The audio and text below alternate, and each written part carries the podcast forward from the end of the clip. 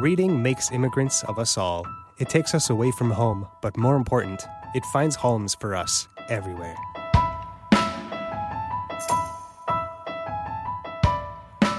Welcome to AMI Audiobook Review. I'm Jacob Shamansky here with not Ramya, she's not here. I'm recording on Valentine's Day.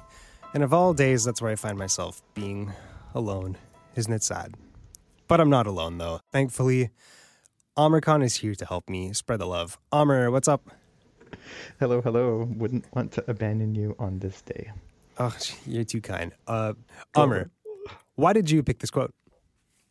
I thought it was the most appropriate to the theme that we're uh, going to talk about today, uh, which is titles and uh, how they relate to books. Good point, man, because I think we all agree that first impressions matter, like it or not. And the title of an audiobook is more than likely going to be the first thing that you react to when you come across your next potential read. Sometimes the title is intriguing, sometimes it's confusing, and sometimes it's dumb as hell. Point is, titles matter, and we're here to break it down for you. We also have a pretty considerable list of silly, ridiculous, cringy titles. I also want to shout out some really good book titles. Plus, in the second half, we're going to talk about something that I can't believe we haven't talked about already, and that's is listening to an audiobook the same as reading print? I think that's a conversation that you see online all the time, and I can't wait to get into it with you, Amr.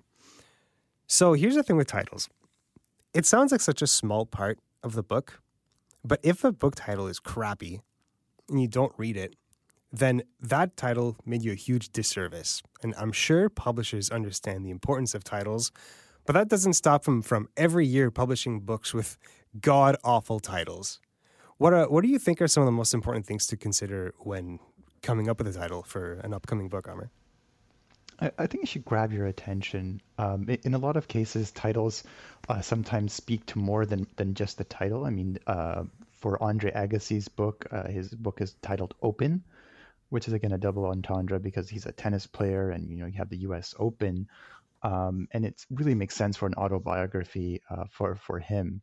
In general, a lot of you know authors like to theme their books, especially if they have a series going on in terms of their titles. Mm-hmm. Um, so the Eagle Elite series, which I've talked about before, you know, all of their sort of main books are start with an E. So you know, uh, Elite is the first one, and you have other ones like, you know, Elevate and Elicit, and you know, all, all these, you know, starting with an E. That, that sort of Yeah, it's kind of like an alliteration.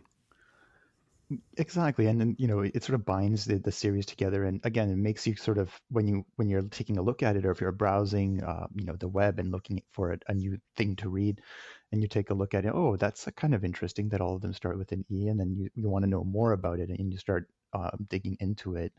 Um, there's a lot of other titles which sort of uh, are the same titles that have been repeated throughout uh, time. Um, so those can be uh, sort of in the other direction where you may not know anything about what it is, but you're you're sort of curious to to see what it is. Um, there's some famous series as well. Uh, Sue Grafton is probably the most uh, famous with her uh, uh, murder mystery books, which she uh, attempted to write basically from the entire alphabet from A to Z. Uh, unfortunately, she got up to Y and uh, wasn't able to complete the whole series. Oh, no, so close to the end. so close Oh, to that's so end. sad. Um, her she was super No. famous. I think her books were translated into like 26 different languages throughout the throughout the years from 1981 or That's very 1982, I close think. to the amount of letters in the alphabet, So- too. Was that on purpose? Exactly. Oh my god, Exactly. spooky. But what do you mean from A to Z? Like the first letter of the books started? Yeah. So the the first the first title of the uh, of the the series is Alibi. Uh, and I think the last one with the Y is uh, Yesterday or something like that uh, is the name of the book. Okay, but let's So be real. all- Mm-hmm. Like these naming conventions for series, like there's no real reason to do it that way. Like it's only because it's kind of cool, right? It's kind of cool, and I think it's, it's kind of creative too. Mm. Creative as well. I mean, you know, uh, just like any any sort of really good sort of uh, Netflix series or, or TV series, sometimes it has one theme, and you're just like, how can they possibly make it interesting to the next episode? And they do, and you're you know continually sort of blown away by that. And I think Sue Grafton's uh, series is like that. The Eve Dallas series that I've been reading, I mean, I think there's sixty something books. Um, the Oof. official name of that series is called the In Death series. So celebrity in death, you know, portrait in death, whatever in death, and you're like, how many books can they possibly? But yeah, it keeps going, and they're just as interesting as the last one. In death, jeez. So so it's a series where every every book in this series had at least one word in the title in common, which I've seen that before. Like in the Dune mm-hmm. series, it starts with just Dune, then Children of Dune, then Dune Messiah, um, mm-hmm. God Emperor of Dune. I know Robin Hobb has books like that too. Like she has Assassin's Apprentice, Royal Apprentice, uh, and then Assassin's Quest. Like it, it's a way mm-hmm. to be able to to put something in common with, between like all these three books. And when you look at authors that have a massive output, sometimes the recommended reading order can be really confusing. And I hate it when, especially when the audience don't agree on what the reading order is. I, that drives yeah, it, me nuts. It can be really jarring sometimes. I mean, I mentioned the Eagle Elite series. I mean, all of the main books start with an E, but then you know the author goes back and does an in between book, and one of them is called Bang Bang. I'm like, couldn't find something with an E. Like, oh my god, they didn't um, try very so, hard. no, it's just you know sometimes it's like that. The Eagle Elite series is actually really interesting too because they have um, and a few authors have done this. The, the first book, when you actually read it, it's it's it's jarring because you, you don't have a whole lot of context behind it. Um, the author sort of just drops you into this environment, and you're and you're sort of trying to catch up and wondering why everybody's a jerk and what's going on, and it's not really explained. Um, but it's still a great mm-hmm. book. There's a one and a half version of the book, which is the next book, which is basically the same timeline as the first book, but from a different from a different character's perspective, and everything makes sense when you read that, that book. So yeah, reading order is is, is important, um, but it, it can also be uh, sort of enlightening in a different way. There is always going to be two points of views when it comes to choosing a title for a book, and that's mm-hmm. creativity. And utility. Because it is really helpful when a book is kind of descriptive, even though it's it seems a little brutalist, like kind of uncreative. I think of the Harry Potter books that way because when you see the titles, Harry Potter and the Philosopher's Stone, Harry Potter and the Chamber of Secrets, you can say, "Oh, that that second one, that's the Harry Potter book with the Chamber of Secrets. Oh, Harry Potter and the Deathly Hallows. Oh, that's the one with the Deathly Hallows. Like you can find, you can remember exactly what happened in that book just by the title. I I think of it like um, the Lord of the Rings series is like that too. You know, the Two Towers. Oh, that's the one with the two towers that feature prominently in it. Oh, the Fellowship of the Ring. Oh, that's the one when the Fellowship of the Ring is actually together. The Return of the King. Yeah, mm, I wonder what happens in that one. and, and I think that's a, a, common theme for for some authors. Um, Michael Connelly's another one like that. Um, you know, the Michael the uh, Harry Bosch series um, it's very descriptive in terms of what's going on in the book and or things that are related to his character or geographic mm. locations right because i mean again it's a murder mystery he's a you know an la cop and you know there's a book called uh, angel flight and that has to do with the angel flight um, uh, uh, gondola that that's in la you know there's trunk music which is a term the cops use um, for for the type of party they have to break up or whatever. So there's, there's all these sort of like yeah, they have all these weird titles, but like when you read the book, it's very like you said, very easy to remember. Oh yeah, trunk music. I remember what that one is about. Or you know, Angel Flight. Oh yeah, that's the one with that gondola thing in L.A. There is a special category of book titles that I would categorize as uh, ambiguous. Like, what does that even mean? But the book explains what it means. I think of uh, Catcher in the Rye, books like that. Can I, you think of any um, others like um, that? There's one I came across recently called Speechless. Um, and when you look at the CELA homepage and do a search for Speechless, there's actually four different books, and they're all very different. Um, the one that I had come across, and I think I spoke to this about a year ago, uh, it's basically the the story of uh, a Nigerian um, person who was accused of adultery and put on trial, and a Canadian journalist that was um, there at that time, and and basically the book is sort of going through the themes of when should you and when should you not get involved, and when or when you should not be telling somebody else's story. So the title is very oh, appropriate in terms of being oh, speechless. Yeah, Um, And the other books in the CELA collection are, of course, nowhere near any of those themes. So um, uh, it's interesting to see how some some things can uh, can sway you different ways.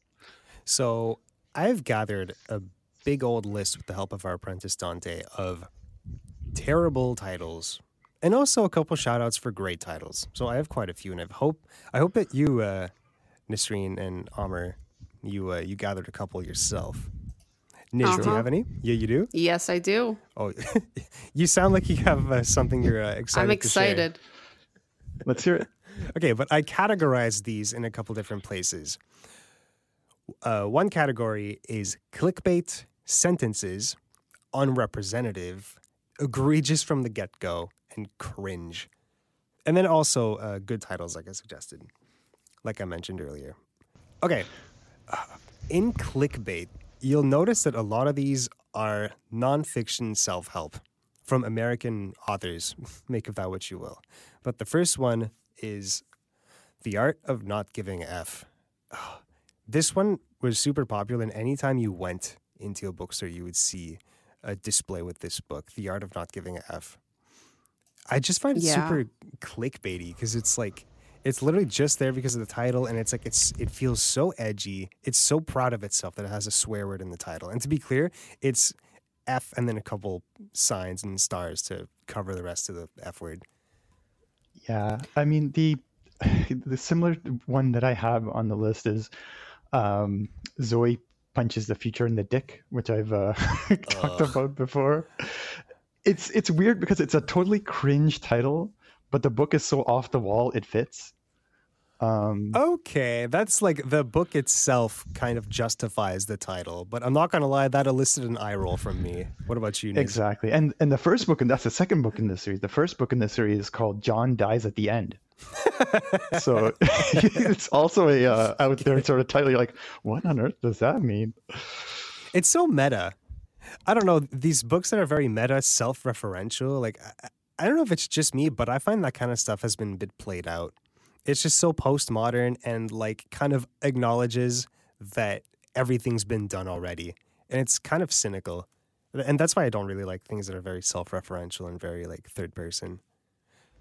Uh, for titles like that, like we just talked about, uh, it makes me want to read the synopsis, just because I, I want to make that determination on myself. Is this does this fit the book? Is it an off the wall book, or is it just like a clever clickbaity title that's trying to get me into the book, but I have no interest in the book? Can you read the "Punch Me in the Dick" title again? What's the full title? Uh, Zoey punches the future in the dick. Ugh. Oh, I still don't like it. what do you know what the book is about?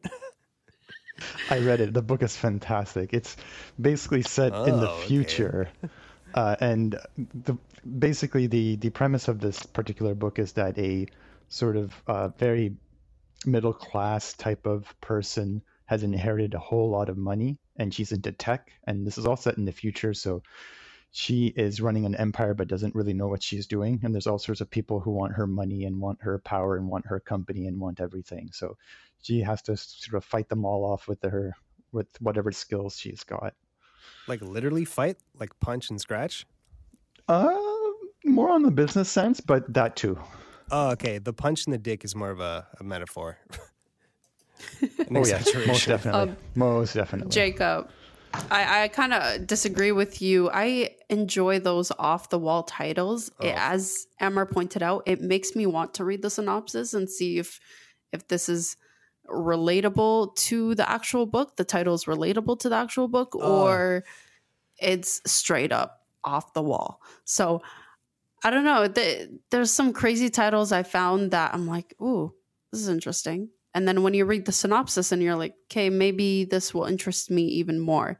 So just getting somebody to read the synopsis is a, is a big step for yeah, and for that. I- I think there's a the point to being provocative as, as well. I mean, Susan Jane Gilman is uh, is a writer that likes to have very provocative titles. I mean, I've mentioned one of my favorite books, which is "Undress Me in the Temple of Heaven," uh, which Yeah. has nothing to do with that title. Um, it's an autobiography of her trip to uh, China with her friend, and you know, it's a fantastic book, but man, I mean, we were talking about recommendations a couple of weeks ago. It's so hard to recommend that book without having people cringe, blush, and or judge, right? Um, because it sounds it, like an erotic novel. It, it, does, and you know, her her other novel, which I haven't, uh, which I've attempted a couple of times, but um, I haven't, uh, you know, uh, gotten to the frame to read, is another autobiography of hers called "Kiss My Tiara." So she has those sort of edgy sort of titles, which can appeal to a lot of people. I don't know. When I hear titles like that, it's not just that I cringe; is that I feel like they're unserious. And if you're you have a jokey book title, then I kind of expect your book to be jokey and unserious. And this kind of goes into one of the categories of bad titles I want to get into, and that's unrepresentative. But I'll get to that in a second because I have more clickbaity titles. Um, this is another one that absolutely kills me. How to win friends and influence people sounds like a psychopath's handbook because uh, it's not about making friends, it's about winning friends. And it's not about how to get people to like you. It's about how to influence them because that's what you want to do with people. And then there's another one called The 48 Rules of Power, which sounds like a super uh, alpha male CEO handbook. I, I, I, don't know. These books just, I would be so embarrassed if somebody caught me reading these books. I'm like, ah, am I being judgy? Yes. Yes. yes. yeah. Yeah. But let me like there's certain people that you'd expect to be reading like these books, like if 48 Rules of Power, if it was you know Robert De Niro reading it, I'd be like, yeah, that fits, you know. yeah, but like I bet Elon Musk loves that book. I bet Jeff Bezos yeah. loves that book. I don't know anything about him, but I bet he loves that book. There it is. Or here's a spicy one. Always ask a man the key to femininity by Arlene Dahl. Oh, stop this! yeah, no, no. This one is um, is a satirical and very cutting uh, feminist book about uh, how women need to uh, assert their place in the world. Just kidding. It's a. It was written in 1965, and it's exactly what it sounds like. It's basically a manual on how to be a good housewife. Are you serious? You serious? Dead serious. Yeah. Always ask a man the key to femininity. Femininity is the name of that book if you're interested. I think we need to move on to another title. Let's you, move on. you, you, don't want to touch that? We're done. No. I don't even want to look at it. The um, the author of that book, um, Arlene Dahl, was an old uh, like Hollywood actress, um, mm-hmm. and she wrote this book like completely unironically. But I'd say don't take her advice because a it's super dated, and two she was divorced five times, and so was her son. So like, what does she know about marriage? Apparently a lot more than the rest of us. oh, she knows about divorce, that's for sure. Uh, I, I, don't know if this is a category you have, Jacob, but there's also uh, literary and song reference titles. Song reference? Um, I I was uh, okay. I was curious about that. Um, yeah, I mean, uh, one examples? of the books we've uh, where the grass is green and the girls are pretty. Is that so, a memoir for ACDC? It is not. it is actually a book about um, the uh, recent United States uh, college admission scandal. Was it sued by ACDC? Is that even the band that no. for this? no, it's not. Oh, no. okay. It's some rock band from the '60s and '70s, or something like that. I believe it was the Chili Peppers. Is it Chili Peppers? Oh, um, oh my god, I was way off. That's '90s. Uh, yeah. Uh, Is that a good yeah. book though? Oh wait a minute. Was it? Oh, was it Guns N' Roses? Now I'm confused. I don't remember now. We'll have to look that one up. Uh, I think it's Guns N' Roses actually now. Um, uh, but yeah, um, there's another famous author that that writes uh, eco. It's a new genre that's that's sort of about climate and uh, climate disasters. So the sort of apocalyptic uh, oh, eco yes. Uh, novels and uh, a lot of her books are um, from quotes from Shakespeare. So you have Birnam Wood, and you have some some other um, uh, quotes from Shakespeare as titles for the book. Another category that you'll see is books that have super long run-on sentences for titles, and this has become more popular in recent years because I feel like it fits a lot with like millennial and Gen Z internet humor where it's like very unserious. Let me give you some examples. Th- this one's pretty bad. Okay. Such a pretty fat. One narcissist's quest to discover if her if her life makes her ass look big. Or why pie is not the answer. That's that's the whole title. Wow. No, this is going back to like the uh, the 1800s, I think, when it was sort of the the norm to have like three sentence or three line titles running around. I mean, I think Darwin's Origin of Species was also like almost like a paragraph in terms of the actual official title. Right. It seems like there was very little distinction between like a scientific paper where they have extremely descriptive titles and novels. Like that's just how they publicize things. and I think there was it was sort of a, a matter of pride back then as well. I mean, the longer that you had a title, the the better the book or something. So even um, Holman's uh, book uh, "Sense of the World," which was basically a memoir of a blind man who traveled the world in the 1800s. I mean, the official his two books that their titles are a mile long. I mean, it's just ridiculous. Yeah. I drop the book if it's too long. Like the title should not be that long. Okay, well, you're not going to like this one. The Hidden Life of Trees What They Feel, How They Communicate, Discoveries from a Secret World. Is that the title or the synopsis? That's the title. no, no, no. That's the title. The synopsis is uh, 400 pages. No, no, no. So I'm I'm gonna have to make a joke on that one and ask if it's one of the Lord of the Rings books. the Hidden Life of Trees, yeah. The Hidden Life Events. No, I, I love this book. I mentioned it in a previous episode. This one's about. Um, it's about a German forester who talks about all his knowledge about trees, and it feels like your kindly old grandpa is walking through a forest telling you about everything he knows about trees. And you learn about different species and their specialties. It's very cozy pop science. Uh, great book, terrible title. Moving on. Uh, this one's pretty bad too. The Guernsey Literary and Pota- Potato Peel Pie Society. So going back to our recommendations uh, episode that, that we did, somebody actually recommended this this to me, and I it, it took me at least two weeks to take it seriously that I should actually take a look at the synopsis just because of that title. The synopsis should really go with the title. There's something I really appreciate in um, like news articles is that they'll often have like the title of the article plus like another I don't know what they call it. It's like a subtitle almost that's much more descriptive. And it's like It is a- a subtitle. It's just called a subtitle. Yeah. It's Yeah. it's very handy, but you see this sometimes like the book I just mentioned, The Hidden Life of Trees, like like full stop. That should be the name of the title and the rest is the uh, the subtitle.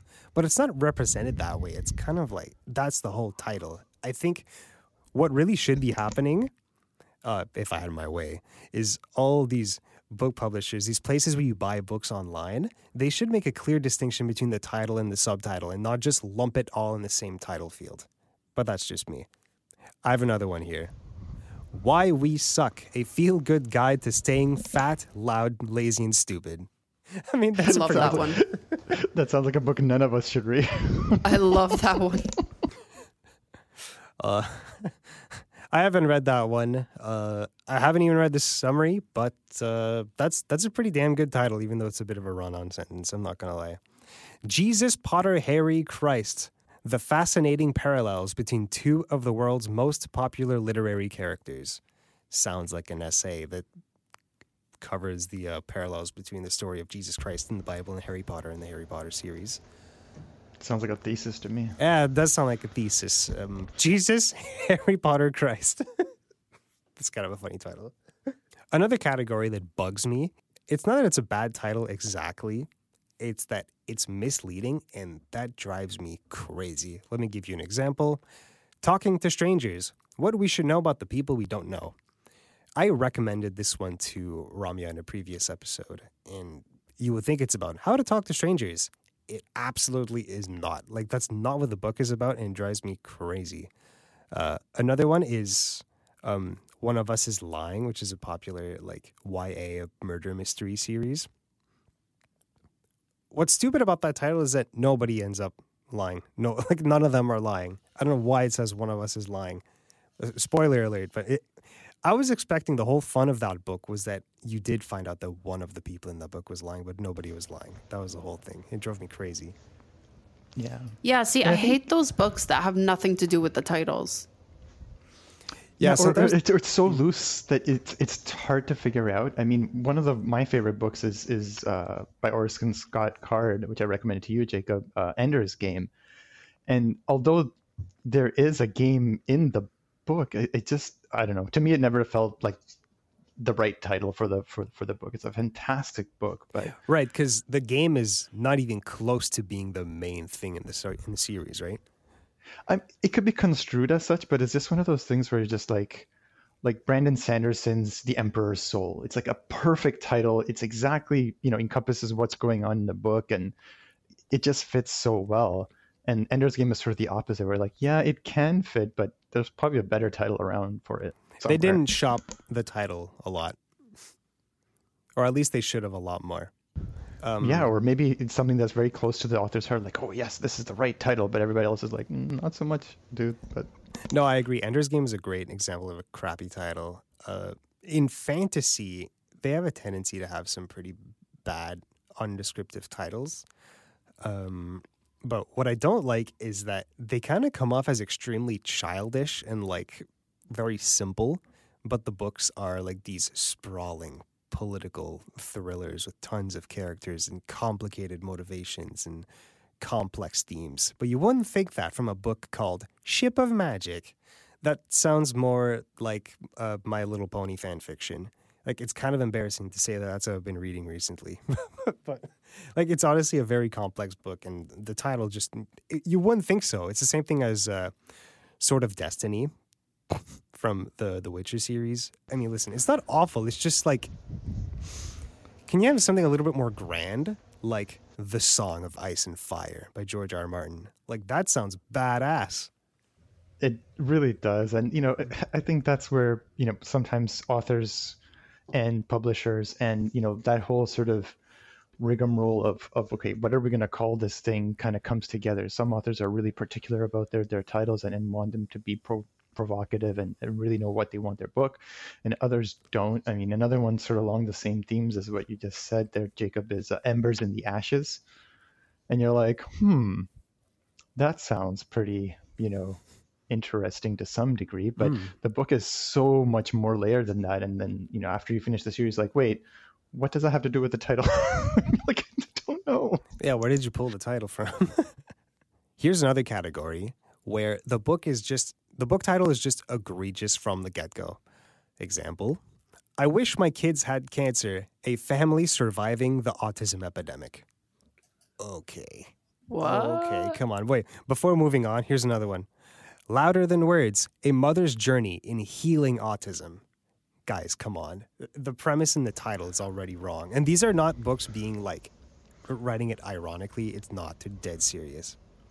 Yeah, but, I think the one that comes in that category that, that we've read recently is at the book club is um, I'm Glad My Mom Died. Yeah. yeah. Well, that's a very well regarded book, isn't it, though? Yeah. That was, it's a great, a really it's a great book. book. but it's it's one of those titles where you're like, Hmm. but is she literally glad her mom died? Or is that yeah. a bit of an exact? Yeah, yeah, she is. Oh my yeah. God. I'm okay with that. Here's another one in that same category. Birth control is sinful, and the Christian marriage is also robbing God of priestly children. What in the hell? Yo. Wow. Moving on. I mean, this actually lines up kind of well with the next category I want to touch, and that's uh, books that are cringe, really cringe titles. Like Arya sometimes hides her feelings in Russian. Ugh. Yo, I roll because you're trying way too hard. My youth romantic comedy is wrong, as I expected. Ugh. I can't. These are so hard to read. I, I get you. Oh my God. I, I found so many crazy, bizarre book titles. I'll give you three. Yeah, please. Jacob. Yeah. Um, the first one's not so bad once I read the synopsis. So the first one was the Man Who Mistook His Wife for a Hat and Other Clinical Tales by Oliver Sacks. Oh, yeah, I saw that one too. That was on my list. so, was, come on. Yeah, I was I'm like, not reading that. What? Um, but it's divided into four parts, each of which consists of a series of brief case studies centered around some aspect of neurology. He describes the case uh, histories of some of his patients an example of one of his case studies is one of his patients has visual agnosia, um, a neurological condition that leaves him unstable to recognize faces and objects. So once I read the synopsis, I'm like, okay, it's not so bad of a title. Um, it's not so random. Uh, the next one I found was Don't Pee on My Leg and Tell Me It's Raining. by Judy Sheindlin. I've heard Josh that expression Getlin. before, though. Don't be on my leg and tell me it's raining. This is this a famous American uh, family court judge, Judge Judy. Wow. Everybody knows her. yeah. Um, and the last one is crazy. It's bizarre. The last one is called "The Sex Lives of Cannibals" by J. Maarten Troost. So, these are two things you probably never wanted to think about together: eating people Nope. and sex. Ah, speak for yourself. Uh, moving on. so that second book about Judge Judy, it, it almost sounded like it might be about dogs, and I was just like, "Is that a book about dogs? What's going on?" yeah. Don't pee on my leg and tell me it's raining. Sounds like a good opening opening line to an email. Yeah. I feel like we should counter all of these bad ones with good titles. It's kind of like when you have a, a day where you just eat like garbage, and next to you, I need some vegetables, you know? All right. I, I have a game for you guys. I'm going to mm. tell you three book titles from the romance genre. One of these is real. Tell me which one is real. Open wide for the handsome saber toothed dentist who is also a ghost. Option two Love is mysterious, hot, and mischievous. Option three Summer Camp Tramp, a tale of romance. I'm gonna say option two is real. Amr? I'm gonna agree with Nasreen on that one. You guys think option two, love is Yeah. mysterious, hot, and mischievous? Yeah. Yes. I made that one up. The real one is the first one. Open Wide for the Handsome Saber-Toothed Dentist, who is also a ghost, is a real book that was published by a real company. You guys are wrong. With real words? With real words. Wow. That is that is a title. I'll give it that. Yeah, that sure sure is a title. Okay, here's another game along those lines, but this is in the memoir category. One one of these is real. If I Did It by O.J. Simpson. Work Like a Dog by Snoop Dogg. Keep Calm and Carry On by Mariah. I can't, I can't even say it. Keep Calm and Carry On by Mariah Carey. Which is real. They are all possible, but the Yeah. third one. Yeah. Uh, I, I keep calm and carry on. Are you serious? Why not? That's so cringy. I can't. Which is real? Pick one. Maybe the Snoop Dogg one. Oh, I'm gonna go with the third one. Third one? Okay. The real one is OJ Simpson actually released a book called If I Did It. Except on the cover, the if was super small compared to the rest. So you just see a book called I Did It by OJ Simpson. and he's very he's very unapologetic in it too. Like he doesn't actually explain anything. Um, I have a couple good titles I would like to shout out uh, by Joe Abercrombie, especially because that guy has some great titles. Uh, yeah, we, my- we need some yo. good titles yeah, here. you need a palate cleanser here. This is my favorite one The Wisdom of Crowds. Brilliant. I like it. And there's another one called The Blade Itself. I don't know how he comes up with these, but like, and honestly, I can't even explain why I like them. They just sound profound, ominous. They just work for me. Simple. Simple. Yeah. Yeah, very simple. Okay, but the blade itself, I feel like it just does nothing for me though. What's it about? I mean, there are blades in the book, um, but I think it's more. but the blade itself. It's about. It's not about the people holding the blade. It's about the blade itself. the blade. That's a bit wide and open ended. I still think it sounds really cool. Um, a, a memoir I thought had a really good title was "My Body" by Emily Ratajkowski. Because if you know who Emily Ratajkowski is, is she's a supermodel, and when she writes a book called "My Body," you're like, what does she have to say Yeah. about her body? Really? That said, you kind of need some some pre-existing knowledge to to really fully understand like the power of that title. Another one that I really like is "Pimp: The Story of My Life" by Iceberg Slim. Is kind of funny because one who's called Iceberg Slim. Spoiler alert, that's his pimp name. Uh, it, it's a real book, and you wouldn't think that a pimp would use his pimp name for his like pen name, but like this book was really hard to read. I read this a while back, and it's literally about like how this guy decided to become a pimp in like f- like 40s and 50s Chicago. It's uh, extremely brutal, very graphic, and what's most shocking about this one is that it seems like he's trying to be repentant and become a better man, but he's such a garbage human being that you don't want to let him. Like you, the author is a piece of garbage, but he's trying. You have to mixed be good. feelings. Uh, no, I don't have mixed feelings. I hate this guy. Like he's just a garbage human being. Good book though. Like honestly, interesting. It kind of makes you understand where people who are this deprived come from. Like understanding the lot, and the understanding where horrible horrible people are coming from is hard to come to grips with, but empathy should go towards people who don't deserve it sometimes. Yeah, I mean, good book titles in that in that theme on my end. Uh, Jacob, uh, I shall not hate by Dr. Abu I shall not hate. Um, it is a absolutely fantastic book. Uh, if you want to get emotionally involved in a book, uh, and I've recommended this one before. Uh, yeah, this one you'll need like the whole carton of, of Kleenex boxes for because, Mm. um, you know, the book is about a Palestinian doctor um, during the uh, Arab-Israeli conflict from uh, not right now, but from uh, a few years ago, where he lost three of his daughters. And every chapter you read of this book, you just think back to the title, like, how does this man not hate everything and everyone? And you know, like the book just keeps going on like that, and the even more interesting part of this book is that he actually lives and lectures in Toronto now. Um, so, uh, very, very difficult book to read, but extremely well uh, chosen title. Um, extremely uh, good book to read That's if you're interested in the uh, in the in the conflict. And that's called I shall not hate. Um, and then the other one, which I think uh, everyone agrees that is a fantastic title for his autobiography, is Trevor Noah's Born a Crime. Yeah. Shout out Born a Um, Crime. Fantastic book, yeah, yeah. fantastic title. Yeah, humorous, serious, you know, the sort of the whole package, easy to read, um, but also gives you a very uh, sort of a more detailed look at apartheid and uh, that particular time in South Africa's history.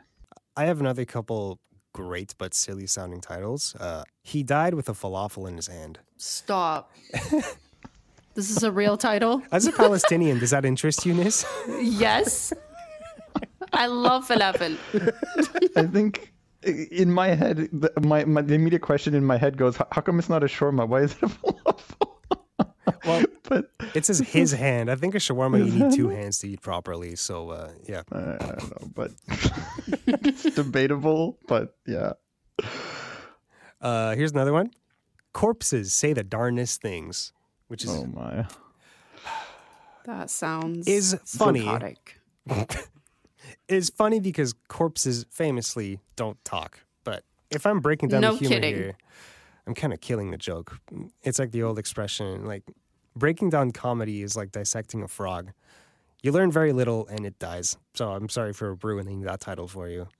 And here's another good one. This is my favorite of every single one we've come up yet. We've come up with yet. It's getting Scott in here. oh, is It's is that just me? Am I the only one Scott that in finding that funny? what is this? Scottie Pippen's uh, Yeah. or something? I, uh, it? I'm very curious now. Uh, I have no clue, and I don't have access to a computer right now. I'm sorry. We do actually have some contributions from the book club because we asked them what book titles they came across that they thought was pretty silly. Um, Sarah Hillis uh, told us about one from Stephen King, "Bag of Bones." I mean, I've heard worse, but like, it just sounds kind of silly. Bag of It Bones. sounds silly, but I would I would pick it up. She says, I spent years avoiding reading this book literally because of the title. Yeah, I mean, Michael Connelly has one called City of Bones, um, which is also a similar sounding title. Um, Orson Scott Card has a book called Speaker for the Dead, which goes back to your corpse talking thing, but uh, on a more serious note. there is a bit of a theme in titles that you come across all the time, and that's noun of adjective. And just enter like anything. Blank of blank. Noun of adjective. There's so many books like that.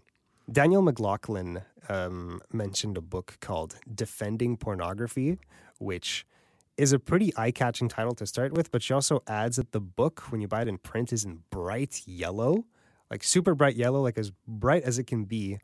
So if you're reading that in the airport, you bet that everybody knows exactly what you're reading. And um, I don't exactly know if you want to be seen reading a book like that. I mean, Imagine being on the subway and yeah, just reading that book. yeah. What an intellectual over here. yeah, and then that's in, in in our country. Imagine reading in some other countries. Uh, yeah, that'd be yeah, good luck reading that in Saudi Arabia. yeah. God. All right, Amr, stick around. Um, you're going to be here after the break. Uh, you tuners, of course, you're always here. Um, but we're going to be talking about something that I can't believe we haven't talked about yet, and that's is listening to an audiobook the same as reading print? There's a lot to unpack here. You're listening to AMI Audio. I'm Jacob Szymanski. We'll be right back.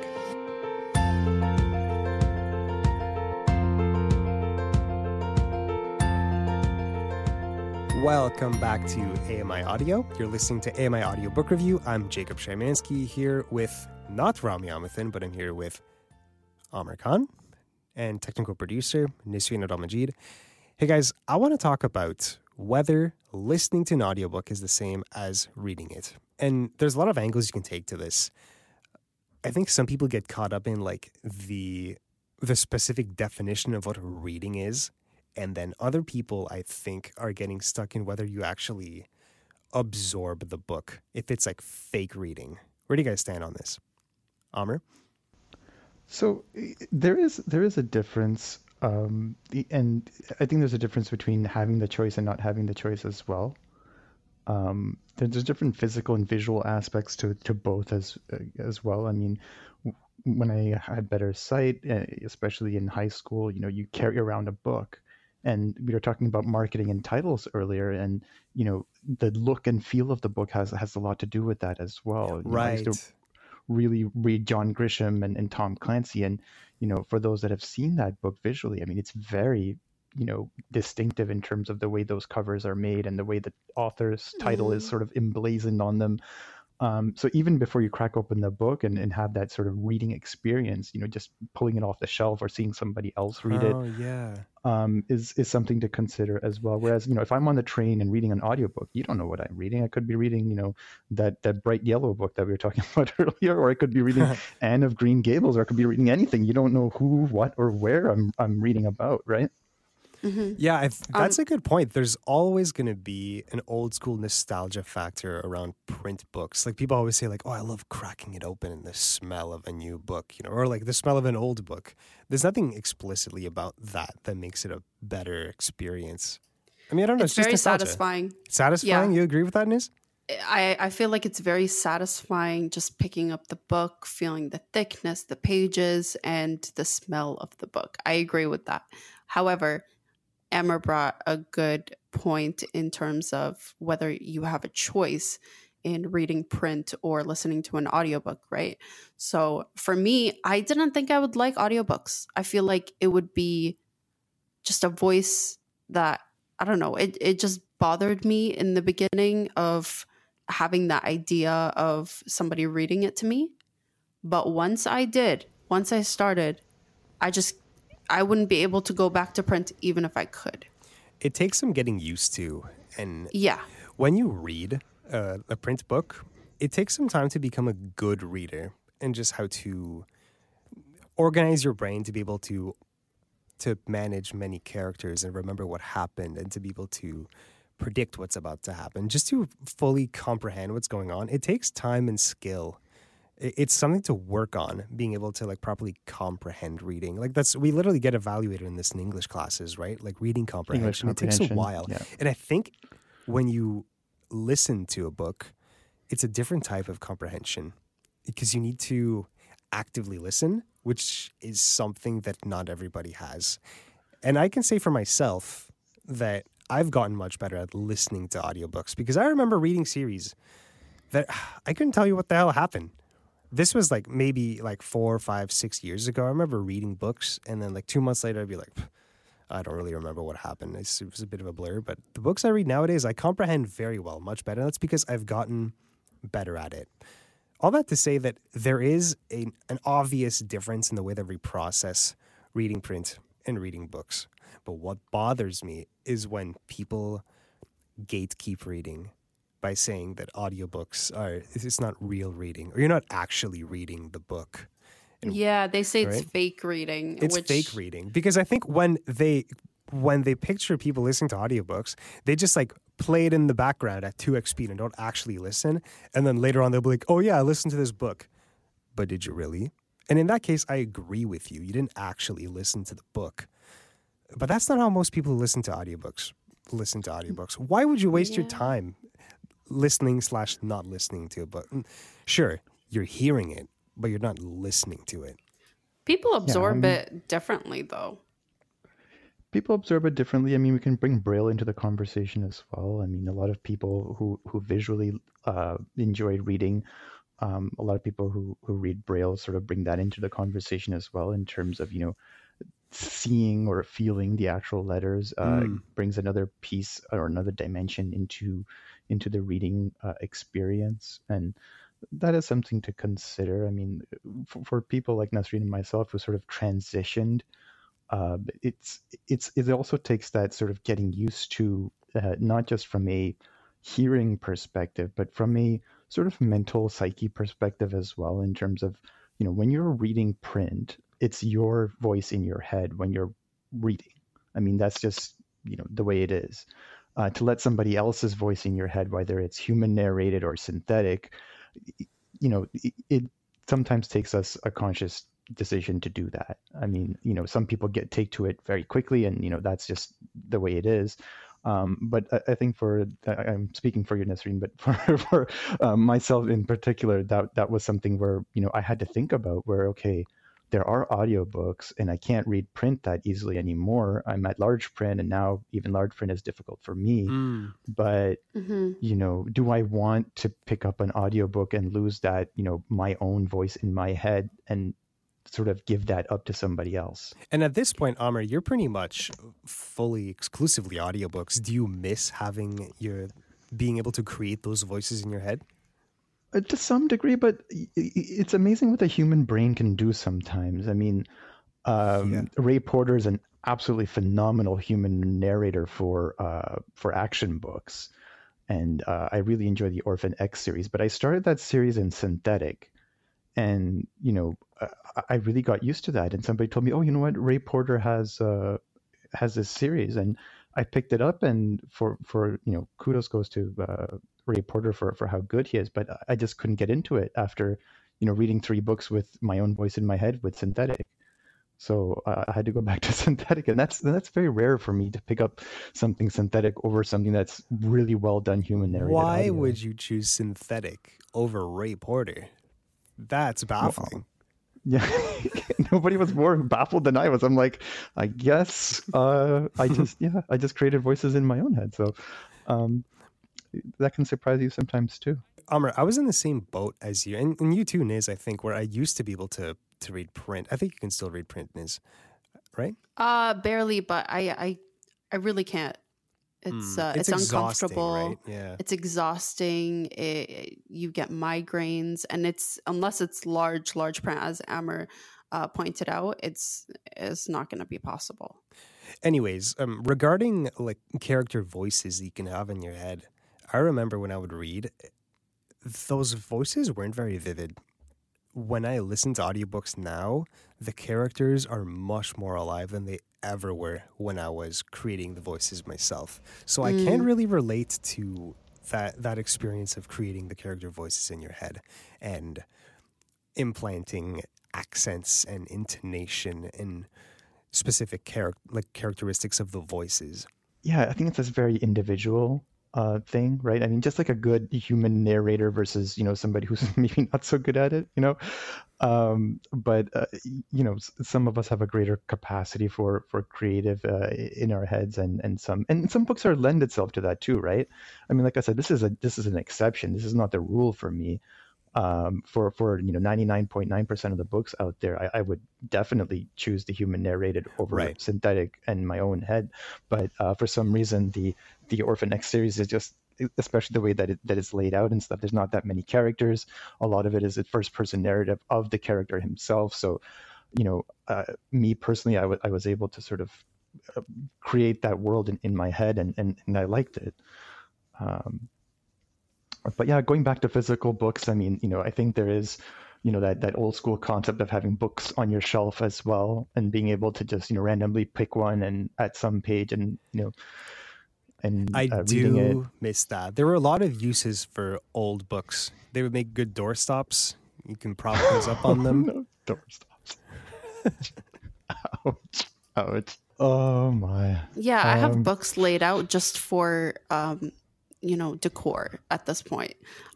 They're they they're still satisfying to me, but um, I agree with you, Amr. I feel like you know transitioning to audiobooks is was really hard because I'm like, okay, am I going to lose that creative side where I can hear the voices? I'm imagining the voices in my head.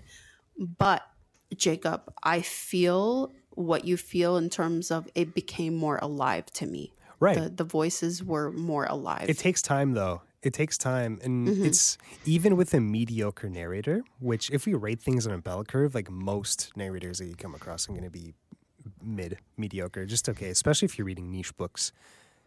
Mhm. That's okay. If if the narrator is just okay, you can still have extremely vivid images in your head and it still plays out like a movie. Yeah, I mean, I think the other dimension to take a look at this, I mean, we've been talking a lot about, you know, individual reading for ourselves, but um, what comes to mind for me is is also children's books, right? I mean, traditionally you would read a book to a child, um, a picture book or, or whatever it is, and I haven't really had that experience of trying to do that with something like an audio book. Um, I know back in the day, the CNIB used to actually have a teddy bear with like a cassette tape in its stomach, and you know, you put the cassette tape in, and it would, you know, uh, tell you a story or whatever. But um, short of that, um, I haven't really come across uh, much in the way of that. Well, you know, I have seen that online. Like audiobook haters will say, like, "Oh, you just like having stories read to you like a baby." I go, "Okay, sure." Like maybe there's a reason why why children like that because it's a very engaging way to be like to consume a book. I want to add something. Nowadays, we all have a minuscule attention span, right, Niz? Absolutely. It's bad, eh? We all have. well, Agreed. yo, we don't it- even have the patience for those long titles we were talking about earlier. Yo, I was getting bored like halfway through. But but, but listen, like when you sit down and listen to a book, and I mean like really sit down and do like nothing else and just listen. That's a great exercise in discipline that's going to improve your attention span. Like I, I think my attention span is better now than it was three years ago when I only read a little bit. Now I listen to audiobooks all the time. I can easily sit down and calmly listen to a book without interruption for a solid two hours and fully comprehend everything everything that's going on. And I can't say that was the case a while ago because I would get mm. bored after 30 minutes. the cases that that people make for the actual visual reading aspect as well is that basically when you're doing that you can't really do anything else right you've got your eyes Yeah. on the page you know you can't be cooking cleaning you know but Yeah. whereas with an well, audiobook that's you can but- where that's where the discipline comes in. Like you have to force yourself to actually listen, which is that's what attention span is. Is to sit there and force yourself to pay attention. And that's where I think audiobooks can be really helpful for that.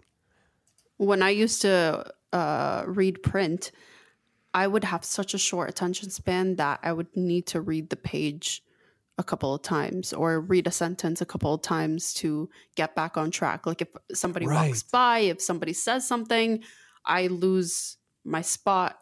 I forget where I was at, or I get distracted so easily. So Right. Uh, you can get distracted while reading an audiobook. I'm sure it happens all the time. mhm, mhm. But anybody who's read print knows that you can be reading print and have your mind wander at the same time. Just because your eyes are following the lines on the page, it doesn't mean you're actually Exactly. comprehending what's going on. Guys, this was a really great talk. Amr, thank you so much for being here. thank you so much pleasure to be here To everyone out there, we want to hear your contributions. Anything you want to share with us, book recommendations, book reviews, anything you can think of. You can call us at 1 866 509 4545 or send us an email at feedback at ami.ca. You can also send us a voice message to that same email address, feedback at ami.ca. I'm Jacob Szymanski. Technical producer is Nasuna Dalmajid. Our guest was Amir Khan. Thank you so much for listening. Happy audiobook listening.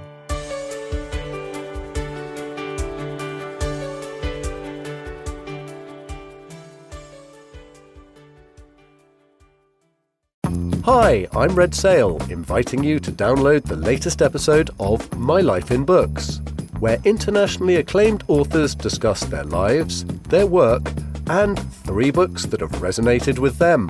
That's My Life in Books, available wherever you get your AMI podcasts.